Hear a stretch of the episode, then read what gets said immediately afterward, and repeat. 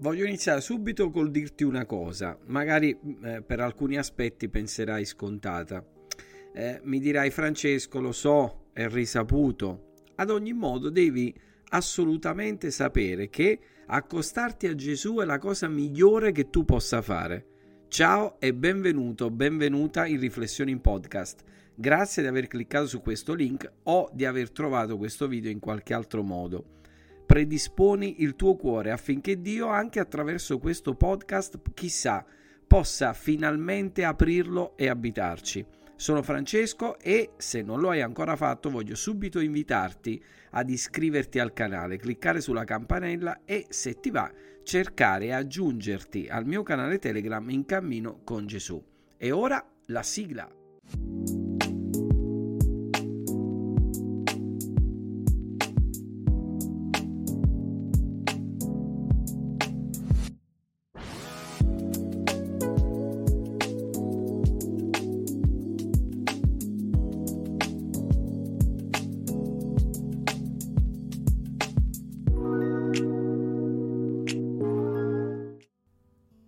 Gesù, vedendo le folle, salì sul monte e si mise a sedere.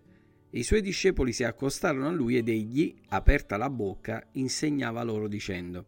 Questo è quanto scritto in Matteo al capitolo 5, verso 1, per poi procedere no? diverse volte iniziando i vari periodi successivi con l'aggettivo beato, cioè felice, pienamente appagato e soddisfatto. Altri dizionari aggiungono che gode di una perfetta letizia, cioè un sentimento di gioia intima e serena. Gesù enuncia le varie beatitudini, no? Eh, beati i poveri in spirito, i mansueti, quelli che sono affamati e assetati di giustizia, i misericordiosi, i puri di cuore, quelli che si adoperano per la pace, seguiti dalle relative motivazioni, per poi concludere no? dicendo ai suoi discepoli, beati voi, per tutto quanto avrebbero poi successivamente vissuto e sofferto a causa dell'Evangelo, concludendo eh, con un'esortazione, rallegratevi e giubilate perché il vostro premio è grande nei cieli, poiché così hanno perseguitato i profeti che sono stati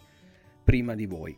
È interessante no? notare che eh, anche il celebre poeta e scrittore fiorentino, il famosissimo Dante Alighieri, definisce beato chi gode o è destinato a godere in paradiso la visione beatifica di Dio, dando una sorta di connotazione divina alla parola stessa e ho immaginato quanto sarebbe stato in qualche modo bello, no? edificante, emozionante essere presente insieme ai discepoli in quel momento specifico, durante il quale il Signore insegnava su quel monte nei pressi del Mar di Galilea, in disparte, lontano da distrazioni, dalla presunta quotidianità frenetica vissuta nei villaggi dell'epoca, tra attività giornaliere rumorose, mercantili, no? godendo di parole di vita eterna che scaturirono dalle sue labbra e che avrebbero poi sicuramente portato pace e serenità ai nostri cuori ancora oggi.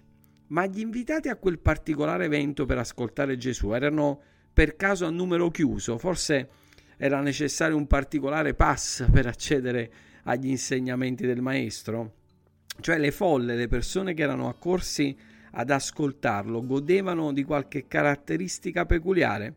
Se le risposte ovviamente sono negative, di che cosa allora oggi c'è bisogno per entrare alla presenza di Dio? Il primo passo attivo è sicuramente quello che fecero i discepoli in una maniera semplice, no? descritto proprio al verso 1. Si accostarono a lui. Amico, amica, è proprio questo passaggio, questa azione che nasconde al suo interno un gesto di fede che ti consentirà di entrare alla presenza di Dio così come sei, proprio perché la sua salvezza è ancora accessibile e disponibile ad ognuno che con un cuore sincero e bisognoso accetti il Signore dei Signori, il Re dei Re nella sua vita.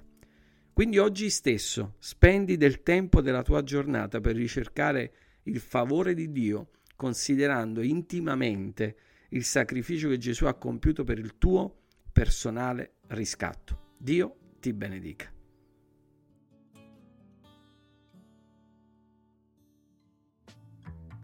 Sperando che questo contenuto ti sia stato utile, voglio ricordarti di non dimenticare di iscriverti al canale YouTube, di cliccare sulla campanella in modo da essere aggiornato o aggiornata su ogni pubblicazione e se ti va anche di iscriverti al canale Telegram dove potrai ricevere una notifica ad ogni pubblicazione e un'anteprima audio di riflessioni podcast. Ok? Ciao, Dio ti benedica e buon cammino con Gesù.